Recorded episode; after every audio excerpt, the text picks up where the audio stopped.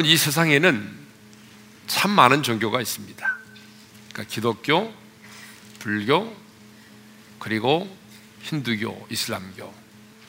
이 4대 종교가 아니더라도 각 나라마다 많은 민족 종교가 있습니다. 그런데 이렇게 수를 헤아릴 수 없는 많은 종교가 있는데 이 많은 종교 가운데서 기쁨을 가장 강조하고 기쁨을 표현하는 종교가 어떤 종교일 것 같아요? 기독교입니다. 여러분, 기독교는 기쁨의 종교입니다. 그래서 예부터 불교는 상가집 같고, 유교는 제사집 같고, 기독교는 잔치집 같다. 그런 말이 있습니다. 그러니까 성경을 보게 되면 희락, 기쁨, 뭐 기뻐하라. 이 기쁨과 관련된 단어가 191번 나옵니다. 그러니까 신약 성경만 보더라도 기뻐하라고 하는 이 동사형 카이레인이 카이레인이 72번 나오고요. 가라. 이 기쁨이라고 하는 명사가 여러분 60번 나옵니다. 항상 기뻐하라. 내가 다시 말하노니 기뻐하라. 뭐 여호와를 기뻐하라. 그러니까 성경에 보게 되면 이 기뻐하라는 말로 가득 차 있습니다. 그러니까 사도 바울은 감옥에 있으면서도 기뻐하고 기뻐했고 그리고 주 안에서 항상 기뻐하는 것이 우리를 향한 하나님의 뜻이라고 말씀을 했습니다. 우리 예수님도 내 기쁨이 너희 안에 있어 너희 기쁨을 충만케 하려 함이라고 말씀을 하셨고 예수님 안에 있는 기쁨을 당신의 제자들이 가질 수 있도록 기도를 하셨습니다. 뿐만 아니라 우리 예수님은 공생애를 시작하실 때 그 첫 번째 기적을 가나의 혼인 잔치에서 행하셨습니다. 여러분, 왜 우리 예수님이 공생애를 시작하면서 첫 번째 기적을 가나의 혼인 잔치에서 행하셨을까요? 그것은 예수님으로 말미암아 이제 시작되는 하나님의 나라가 가장 큰 기쁨의 잔치인 혼인 잔치와 같기 때문입니다. 여러분 잔치는요 기쁘고 즐거운 것입니다. 잔치에 기쁨이 없다면 여러분 잔치가 아니겠죠? 그래서 장차 우리가 들어가게 될 천국을 성경은 이렇게 비유하고 있죠. 어린 양의 혼인 잔치. 여러분 우리가 들어가게 될 천국이 얼마나 기쁨이 충만한 곳이면 어린 양의 혼인 잔치와 같다라고 성경은 말씀하고 있겠습니까? 자, 이것을 보게 되면 우리 기독교는요. 기쁨의 종교입니다. 희락의 종교입니다. 결코 우울한 종교가 아니에요. 고행을 하면서 마음을 비워내는 그런 명상의 종교도 아닙니다. 사색의 종교도 아닙니다. 기독교는 끊임없이 움직이며 행하는 그런 역동적인 종교이고 여러분 삶의 종교입니다. 기독교는 계시의 종교이며 그 계시의 기쁨으로 반응하는 기쁨의 종교인 것입니다. 자, 이렇게 우리 기독교가 기쁨의 종교이고 주 안에서 항상 기뻐하는 것이 하나님의 뜻이라고 한다면 여러분 우리는 다른 종교를 가진 사람들보다도 훨씬 더 기쁨으로 살아야 되지 않겠습니까? 그런데 오늘 우리 그리스도의 표정이 별로 밝지 않습니다. 여러분 옆 사람 한번 보세요. 밝은가? 별로 밝지를 않아요. 예. 우리 입가에 환한 미소가 별로 보이지 않습니다. 주님이 주신 기쁨이 우리 안에 있다면 여러분 그 기쁨이 흘러나와야 되는 거 아니겠어요? 기쁨이 충만한 삶을 살아야 되잖아요. 그런데 별로 기뻐하지 않아요. 주님은 우리로 인해서 기쁨을 이기지 못하여 하신다는데 우리는 별로 기뻐하지 않아요. 아니 어떤 분은요 지옥에서 출장 나온 사람처럼 뭐 그런 모습으로 살아가고 있어요. 마지못해 살아가는 그 모습, 축 늘어져 있는 그 뒷모습이 가련해 보이고 측은해 보이기까지 할 때가 있습니다. 아, 미국의 어느 도시를 여행하던 한 성도가 주일날에 대해서 예배를 드려야 되겠는데 어느 교회 가서 예배를 드릴까 잘 몰라서 교통경찰에게 물었답니다. 그랬더니 교통 경찰이요. 가까운 지역에 있는 교회를 놔두고 좀 멀리 있는 지역의 교회를 소개하더라는 거죠. 그래서 아니 이 가까운 교회가 많은데 왜 그렇게 멀리 있는 교회를 소개합니까? 그랬더니 나는 예수를 믿지 않은 사람이지만 예배를 드리고 나오는 사람들의 표정이 다르더라. 이 가까운 교회 사람들의 표정이 별로 밝지 않고 그 멀리 있는 교회의 사람들의 표정이 너무 밝다는. 여러분 예수를 믿지 않은 사람도 은혜 받은 자의 얼굴과 은혜 받지 않은 자의 얼굴이 구분이 된다는 거예요. 믿지 않은 사람의 눈에도. 예. 무슨 말입니까? 기쁨은요, 표현이 된다는 거죠. 예. 지난번에 잠깐 언급했습니다만은 이 기쁨과 슬픔의 정서의 차이가 있어요. 기쁨은 숨겨둘 수가 없다는 거예요. 이 기쁨이라는 감정은요, 묻어둘 수가 없어요. 근데 이 슬픔이라고 하는 감정은 얼마든지 우리 가슴에 묻어둘 수 있고요.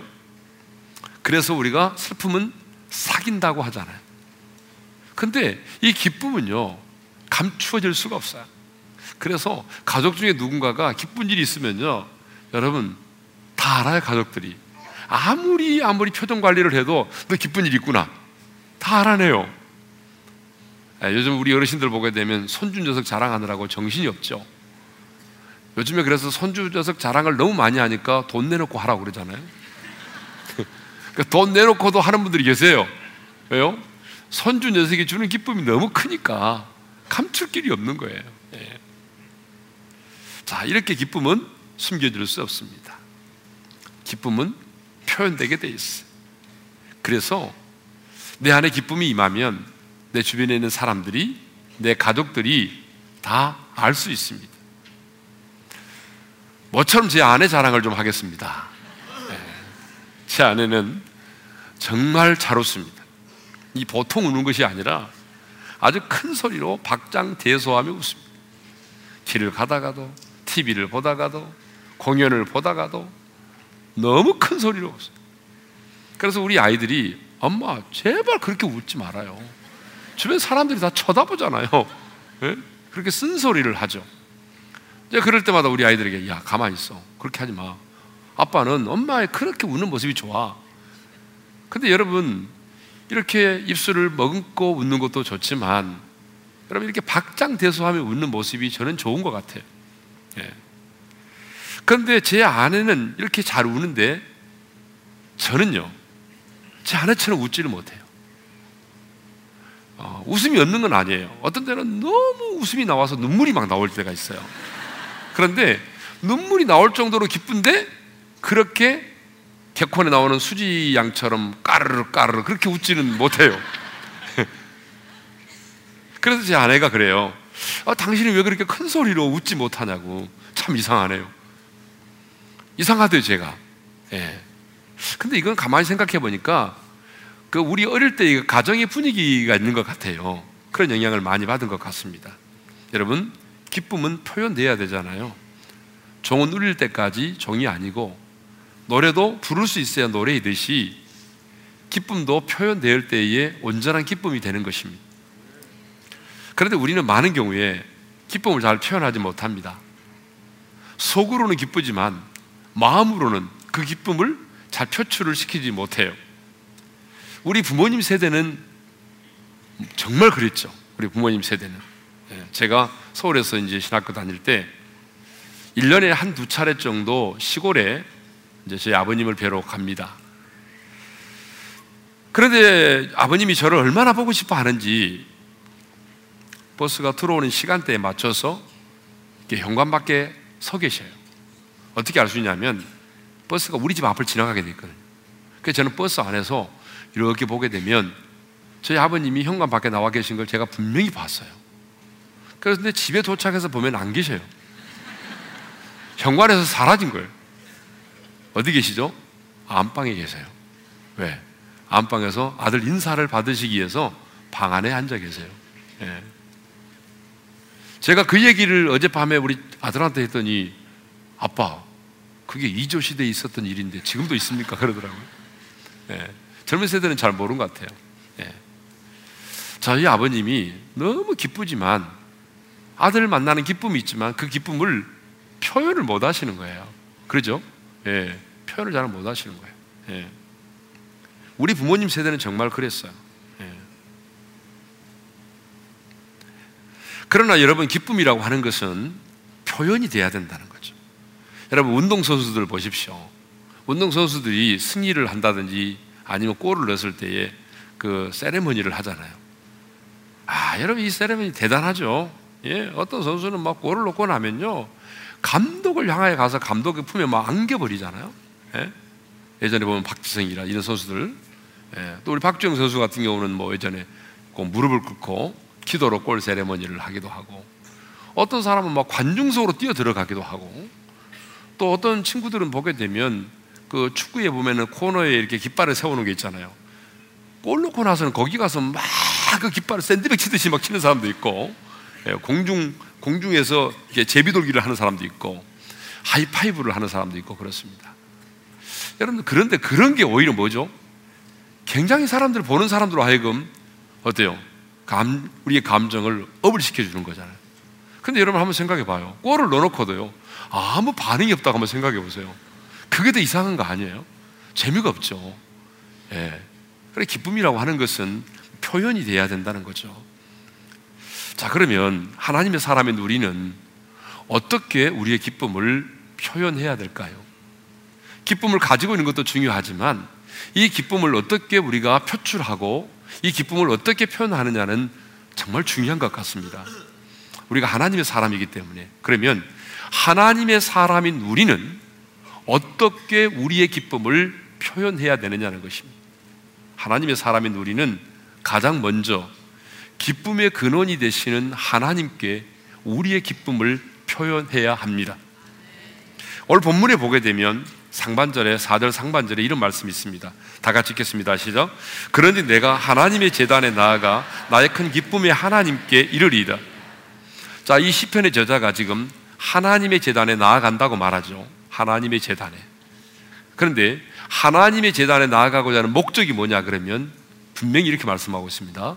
나의 큰 기쁨의 하나님께 이르러. 여러분, 하나님의 재단에 나아가 나의 큰 기쁨의 하나님께 이른다라고 하는 게 뭘 말하겠어요? 예배를 말하죠. 예배입니다. 예배. 자, 그런데요. 예배는 반드시 대상이 있어야 된다는 거죠. 여러분, 대상이 없는 예배는 예배가 아닙니다. 어떤 형태의 예배든지 간에요, 예배는 대상이 있게 되어 있어요. 그렇다면 이 시인이 오늘 우리에게 가르쳐 주고 있는 예배의 대상은 누구냐면 나의 큰 기쁨의 하나님이라는 거죠. 나의 큰 기쁨의 하나님. 여러분, 뭐 죄송하지만 한번 따라서 합시다. 나의 큰 기쁨의 하나님. 예.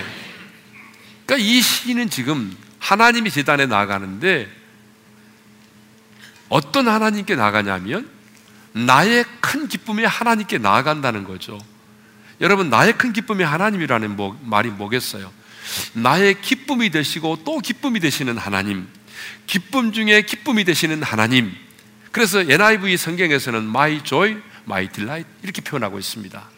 여러분, 기쁨 중에 기쁨이 되시는, 기쁨의 근원이 되시는 그 하나님, 그 하나님께로 나아간다는 거죠. 물론, 우리 하나님은 죄 없는 천사도 우리가 이사야 6장을 보게 되면 그 천사가 나오는데 보좌에 앉으신 하나님을 바라볼 때에 천사가 하나님을 보지를 못합니다.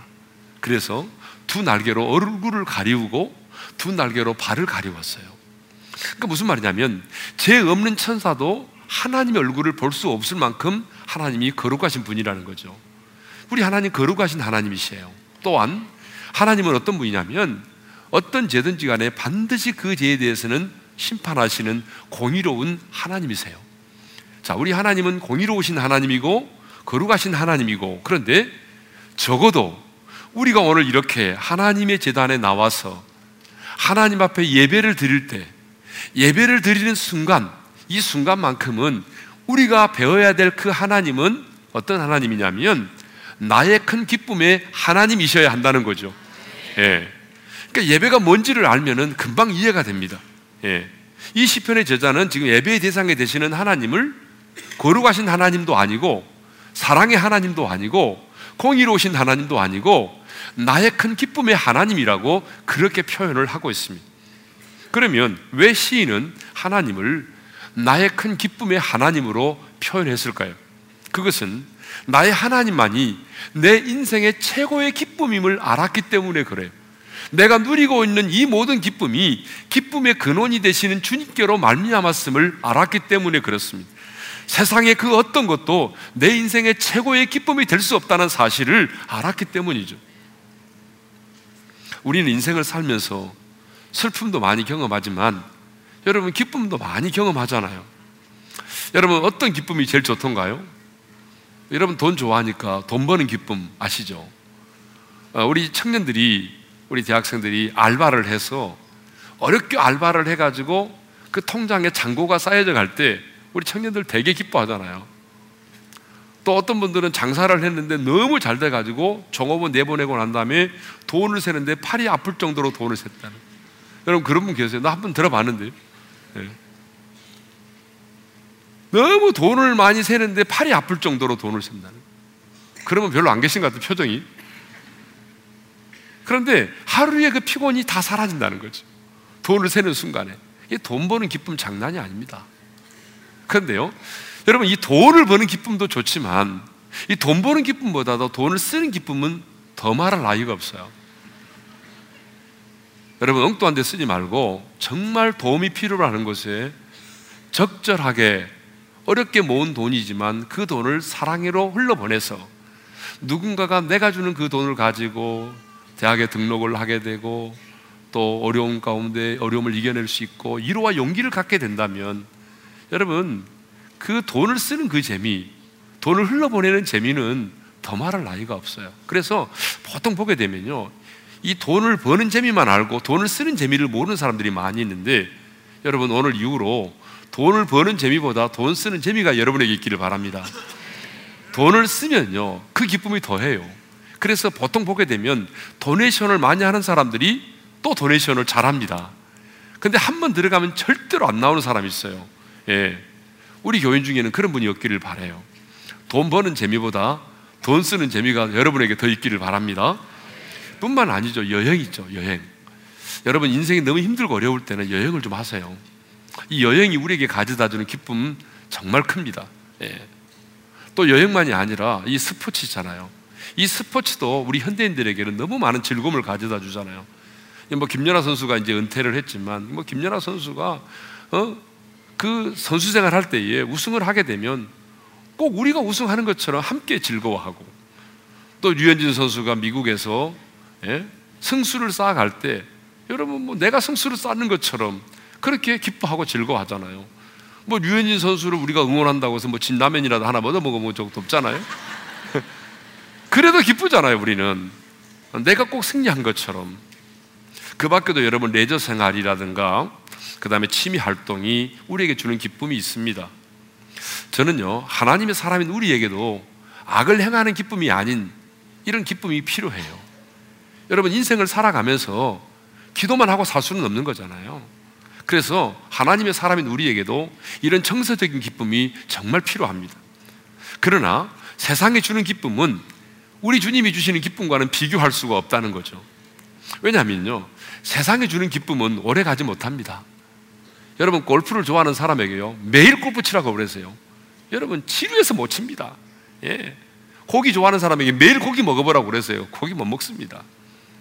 여러분 사실 세상이 우리가 세상에 줄 수 있는 기쁨도 돈과 건강과 시간이 있어야만이 우리가 누릴 수 있는 기쁨이에요. 예? 뭐 아무리 해도 건강에 받쳐주지 않으면 누리지 못하는 기쁨도 많고요. 또 원하지만 돈이 없으면 안 되는 것도 있고요. 시간이 없어서 안 되는 것도 있고요.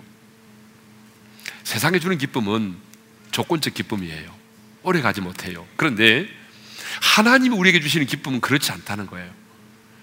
우리의 상황과 우리의 환경을 뛰어넘는 기쁨이에요.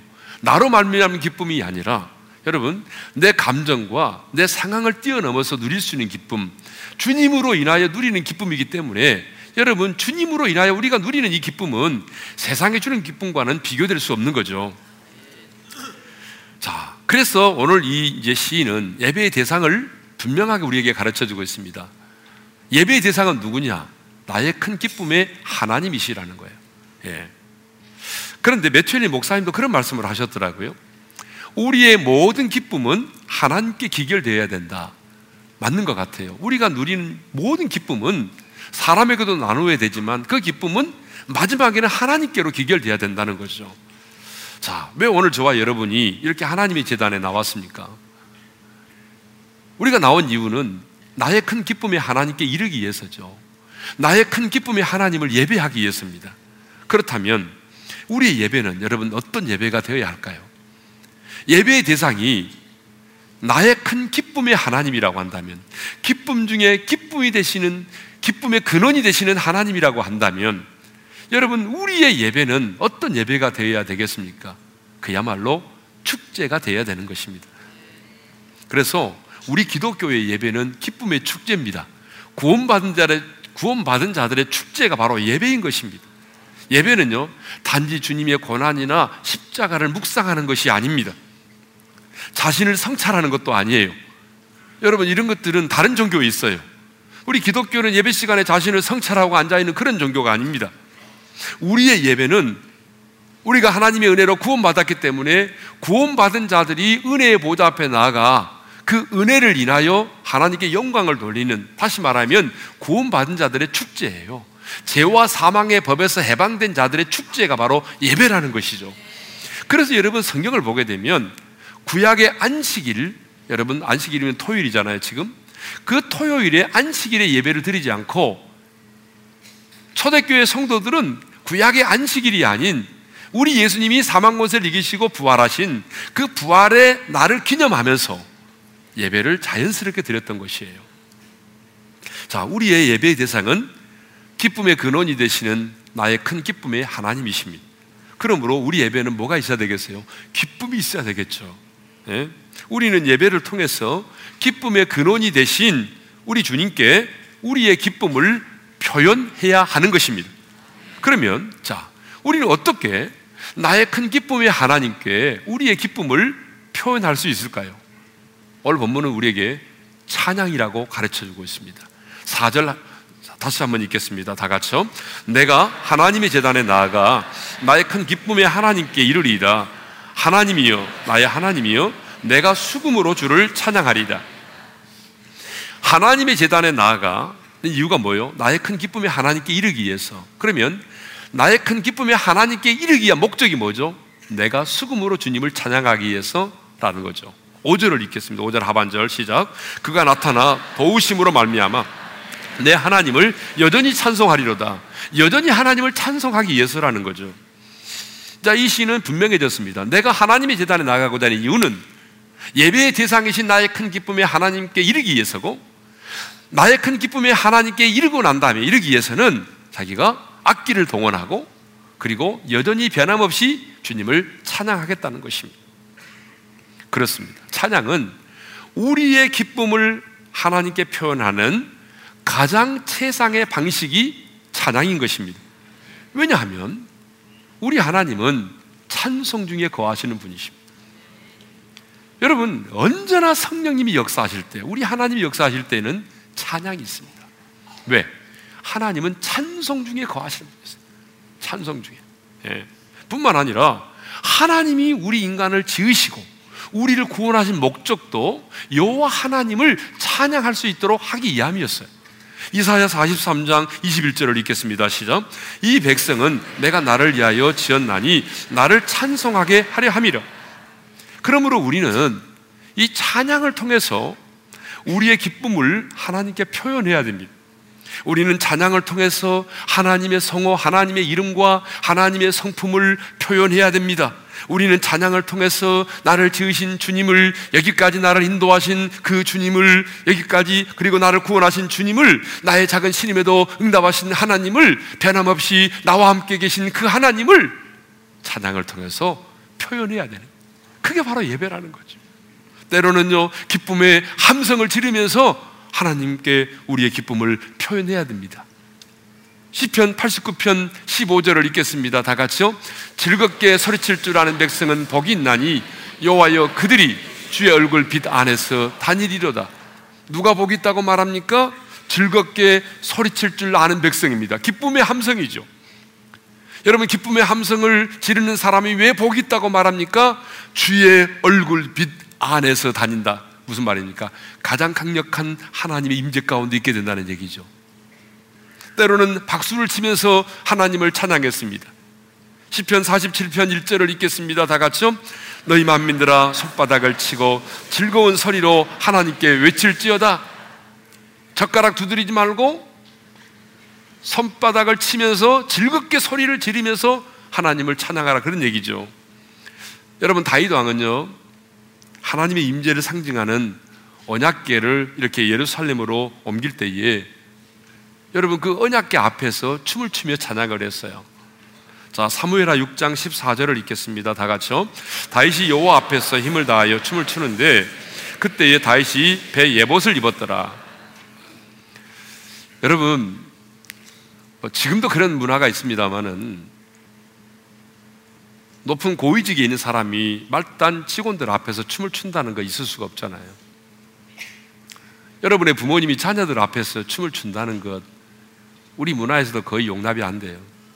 그런데 여러분 그 시대에 왕이 지미국 국가인 그보다 더 훨씬 앞전 시대니까 여러분 그 시대의 왕이 백성들 앞에서 춤을 춘다는 게 이게 여러분 상상이나 가는, 가는 일입니까? 상상할 수 없는 일이에요. 어떻게 여러분 왕이 그 백성들 앞에서 춤을 춥니까? 그래서 그 모습을 이렇게 창너으로 내다보고 있던 다윗의 아내 미갈이 다윗의 그런 모습을 보고 성경에 보게 되면 뭐라고 표현하냐면 심중에 마음속으로 업신여겼대요. 왕이 돼가지고 업신여겼다는 거예요. 그리고 그 남편이 자기 집에 들어왔을 때 미갈이 어떻게 말합니까? 기다렸다는 듯이 책망을 하기 시작합니다. 왕이요. 당신은 왕이 돼가지고 방탕한 자처럼 염치 없이 계집종들 앞에서 몸을 드러냅니까? 그게 왕이 할 짓입니까? 그런 얘기죠. 그때에 다윗이 싸우지 않고 이렇게 말합니다. 사무엘하 6장 21절을 읽겠습니다. 다 같이요. 다윗이 미갈에게 이르되 이는 여호와 앞에서 한 것이니라. 내가 여호와 앞에서 뛰놀리라. 내가 사람들 앞에서 한 것이 아니다. 내가 여호와 앞에서 한 것이다. 나는 여호와 하나님만 의식했고 여호와 하나님 앞에서 내가 그렇게 춤을 췄다. 나는 앞으로도 여호와 앞에서 뛰놀리리라 어린아이처럼. 사실 다윗은요 성경을 보게 되면 시온 산성 예루살렘이죠. 그 예루살렘 성을 빼앗아서 정복하고 난 다음에 수도로 삼았잖아요. 그때도 춤을 추지 않았어요. 블레셋과의 전쟁에서도 춤을 추지 않았습니다. 심지어는요, 자기가 왕으로 등극한 그때에도 춤을 추지 않았어요.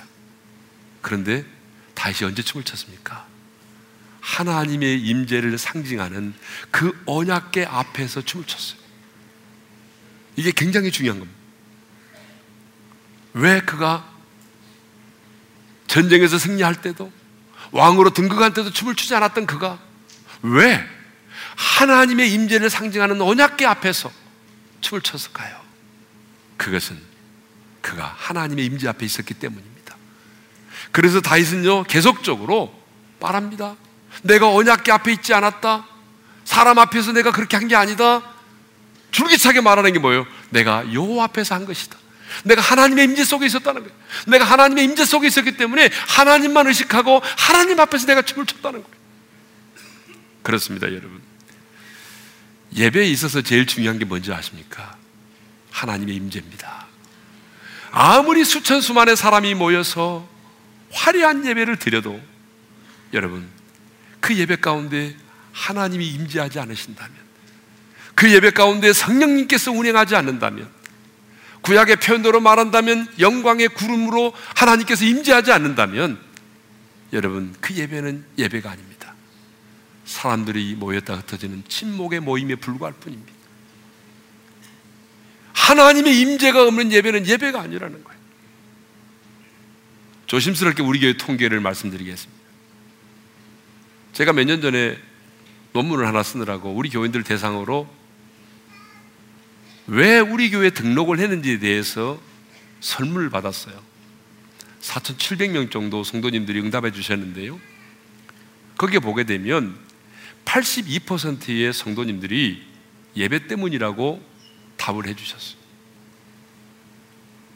시설이 좋아서도 아니고 교회가 가까워서도 아니고 그 설문의 내용을 보니까 예배 때문이라는 거예요. 여러분 무슨 얘기죠? 예배 시간에 하나님의 임재를 경험했기 때문이라는 거잖아요. 그러나 여러분 우리는 더 강한 하나님의 임재가 필요합니다.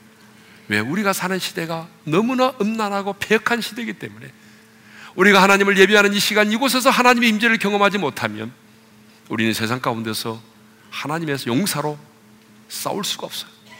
그래서 우리는 예배는 예배하는 시간에 더 강력한 하나님의 임재를 경험해야 될 줄로 믿습니다. 예배는 하나님의 임재가 있어야 합니다. 왜냐하면 하나님의 임재 가운데 들어갈 때에 비로소 하나님의 음성이 들려오기 시작합니다.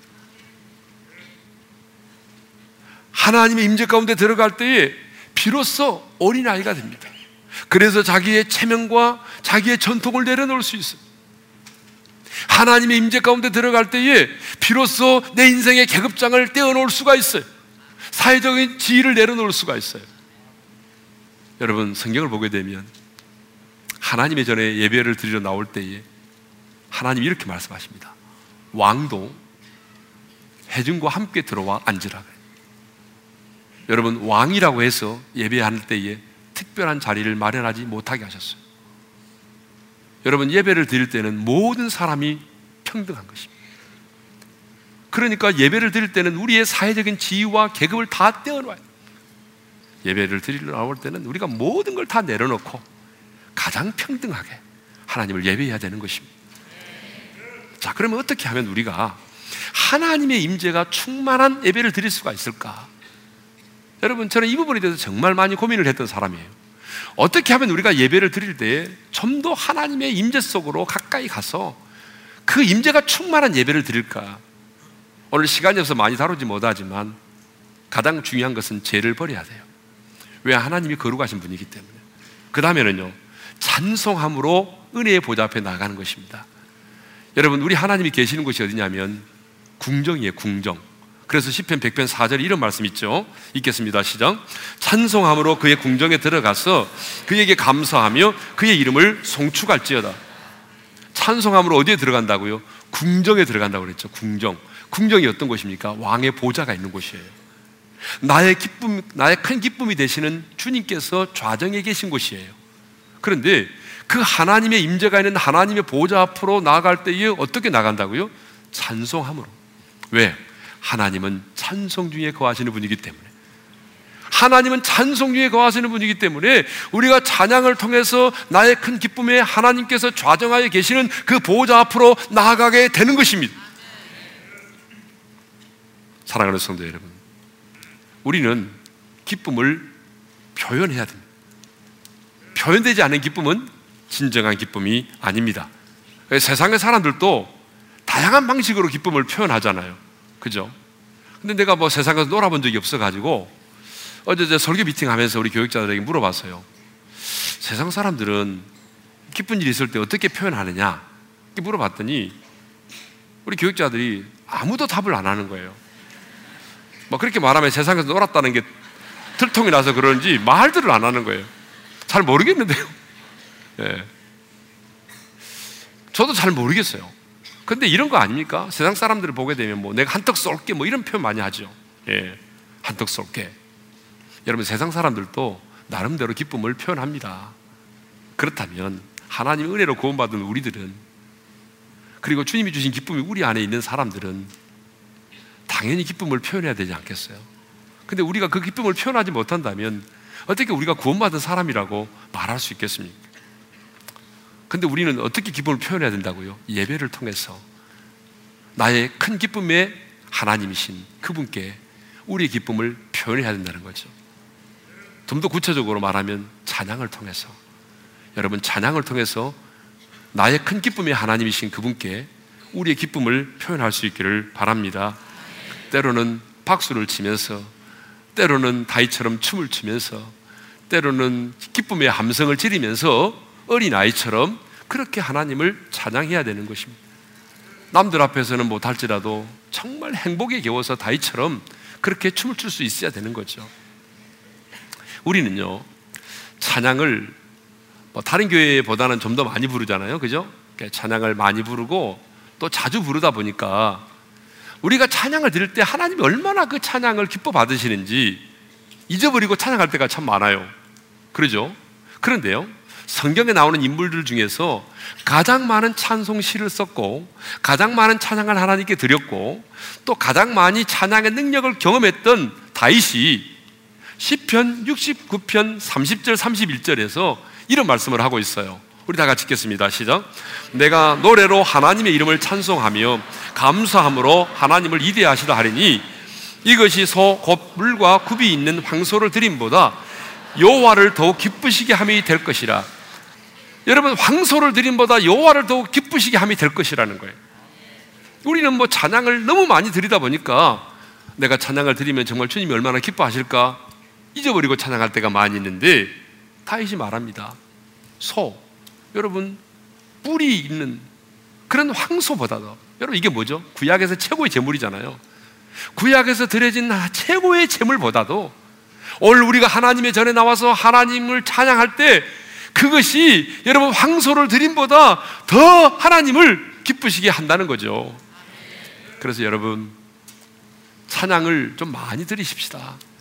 어떤 분은 찬양 길게 하면 막 인상 쓰고 5절짜리 찬양 나오면 막 인상 쓰고 그런 분들이 계시는데 여러분 우리가 찬양을 드리면 하나님이 기뻐하십니다. 여러분 찬양 한 곡이 여러분 황소를 드린 것보다 하나님이 더 기뻐하신다고 생각해 보면 내가 열 곡을 드리면 항소 열 마리 이상 드린 거 아니에요. 예? 그렇게 생각해 보자고요. 예? 이번 한 주간 동안 마음과 뜻과 성품을 다해서 다이처럼 어린아이처럼 하나님을 찬양할 수 있기를 바랍니다. 이렇게 말하면 아, 목사님 저는 지금 찬양할 기분이 아닙니다. 이렇게 말한 분이 있습니다. 물론 다음 주에 이, 이 본문을 다시 묵상할 거예요. 인생을 살다 보게 되면 밤이 있어요. 이 우주에 낮과 밤이 있듯이 우리 인생에도 밤이 있습니다. 여러분, 우리 인생에 낮만 있으면 되겠어요? 밤이 있어야죠. 우리 인생에도 밤이 있습니다. 내 인생의 밤이 깊어질 때, 뭔가 보이지 않는 것들이 있어서 내가 매임을 당하여 있을 때, 여러분 어떻게 하셔야 돼요? 찬양하셔야 돼요. 바울과 신라가 인생의 밤을 만났잖아요. 깊은 감옥에 갇혔잖아요. 누명 쓰고 발은 착고에 매이고 감옥에 갇혀 있잖아요. 그럴 때 바울과 신라가 한밤중에 하나님을 찬양했어요. 그때 여러분 어떤 놀라운 일이 일어나는지 아시죠? 하나님의 성령이 그 찬양을 드리는 그 현장 가운데 너무 강력하게 임재하셨어요. 여러분 얼마나 강력하게 임재하셨던지 성경의 표현대로 말하면 옥토가 흔들렸다고 말합니다. 물론 우리가 뭐 선교사님들 보고를 보게 되면 예배를 드리는데 너무 강력한 성령의 임재가 임해서 예배를 드리는 시간에 강대상이 가운데로 쪼개지는 역사도 있어도 그래요. 얼마나 성령님이 강력하게 역사했으면 여러분 옥토가 흔들리고 그 다음에는요 옥의 문들이 열리고 발의 착고가 풀어졌잖아요. 이번 한 주간 동안 특별히 인생의 밤을 만나신 분들 뭔가 이렇게 매여 있고 묶여 있는 분들 다이처럼 하나님을 찬양합시다. 우리가 그렇게 하나님을 찬양한다면 성령께서 우리가 찬양을 드리는 그 현장 가운데 강력하게 임하셔서 우리의 닫혀 있는 것들을 열어 주시고 우리의 묶인 것들을 풀어 주실 것입니다. 그리고 우리의 영혼은 독수리의 날개치며 올라가듯이 다시 하나님의 영광의 보좌를 향하여 날아오르게 될 것입니다. 이번 한 주간 동안 하나님께서 우리 모두에게 찬양의 옷을 입혀주시고 그래서 우리 입술에 찬양이 떠나지 않고 한번 목이 메이도록 한번 찬양해서 찬양을 통해서 역사하시는 하나님의 능력을 상상할 수 없는 하나님의 능력을 우리 모두가 경험할 수 있기를 주님의 이름으로 축원합니다. 오늘 주신 말씀을 마음에 새기면서 기쁘고 즐거운 마음으로 우리 내 영혼아 여호와를 송축하라 찬양을 드리겠습니다. 내 영혼아 여호와를 송축하라.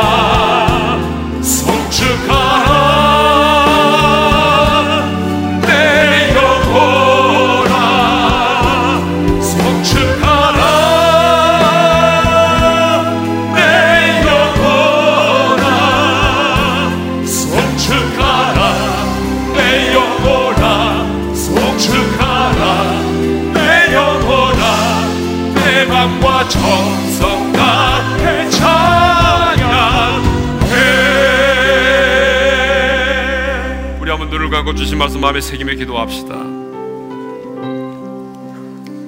세상의 사람들도 기쁜 일이 있으면 표현하잖아요. 그런데 하나님의 사람인 우리들이 기쁨을 잘 표현 못해요. 근데 오늘 시인의 저자가 이 시편의 저자가 우리에게 도전합니다. 하나님의 재단에 나아가 나의 큰 기쁨에 하나님께 이르러 수금으로 여전히 하나님을 찬양하라는 거죠. 하나님의 사람은 예배를 통해서 우리의 찬양을 통해서 우리의 기쁨을 표현하는 것이에요. 우리 하나님은 찬송 중에 거하시는 분이기 때문에 우리가 그렇게 하나님을 찬양할 때 하나님이 임재하십니다. 여러분 자신을 바라보지 말고 내가 처해 있는 상황과 환경을 바라보지 마세요. 여호와로 인하여 기뻐합시다. 여러분 인생의 밤을 만나셨어요. 뭔가 여러분 많이 묶여 있고 닫혀 있습니까? 바울과 신라처럼 한번 목이 메이도록 한번 찬양합시다. 이번 한 주간 동안 하나님 내 입술에 찬양이 떠나지 않게 하시고 찬양의 옷을 입혀주셔서 나도 다윗처럼 하나님을 찬양하게 하여 주옵소서 그래서 내가 찬양하는 그 현장 가운데 하나님의 임재하여 주시고 주께서 임재하심으로 말미암아 상상할 수 없는 놀라운 일들을 경험하게 도와 주옵소서 주신 말씀 붙들고 우리 주여 한번 외치고 함께 기도하며 나가십시다. 주여! 아버지 하나님 감사합니다. 이스라엘의 찬송 중에 거하시는 하나님. 이 백성은 내가 나를 위하여서 아니 나의 찬송을 부르게 하려 함이라. 하나님 우리가 찬양을 통해서 하나님 문 앞에 나가기를 원합니다. 우리 모두에게 찬양의 능력을 주셔서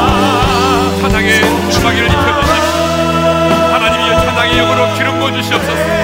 나를 바라보지 말게 하시고 내가 처해는 상황과 환경을 바라보지 말게 하시고 하나님 나의 큰 기쁨에 하나님 나의 큰 기쁨에 하나님 나의 큰 기쁨에 하나님께 나아가 하나님 내 마음과 정성을 다하여 우리 하나님을 찬양하며 경배를 드리기를 원합니다. 하나님을 한 주간 동안 우리가 찬양할 때에 성령님 우리 현장 가운데 임재하여 주셔서. 하나님의 임재를 경험하게 하시고 다친 것들이 열리게 하시고 풀어지게 하시고 하나님의 일하심을 하나님의 능력을 하나님의 나라의 현존을 우리 모두가 경험할 수 있도록 은혜를 베풀어 주시옵소서. 송축하라. 내 영혼아 송축하라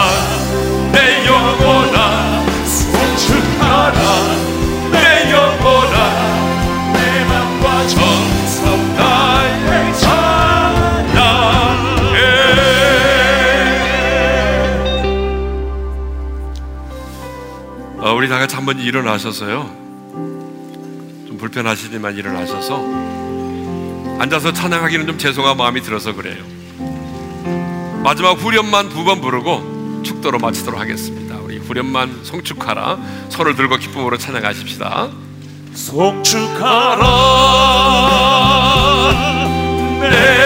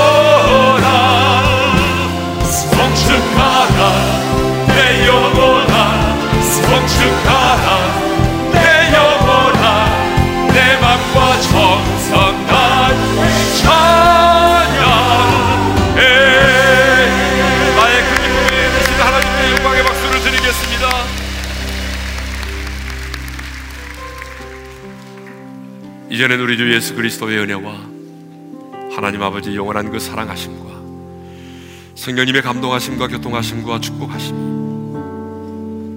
인생의 밤을 만났을지라도 아니 많은 것이 묶여 있을지라도 다이처럼 바울처럼 하나님을 찬양해서 하나님의 임재를 경험하고 하나님의 일하심을 보기를 원하는 모든 지체들 위해 이제로부터 영원토록 함께 하시기를 축원하옵나이다. 아멘.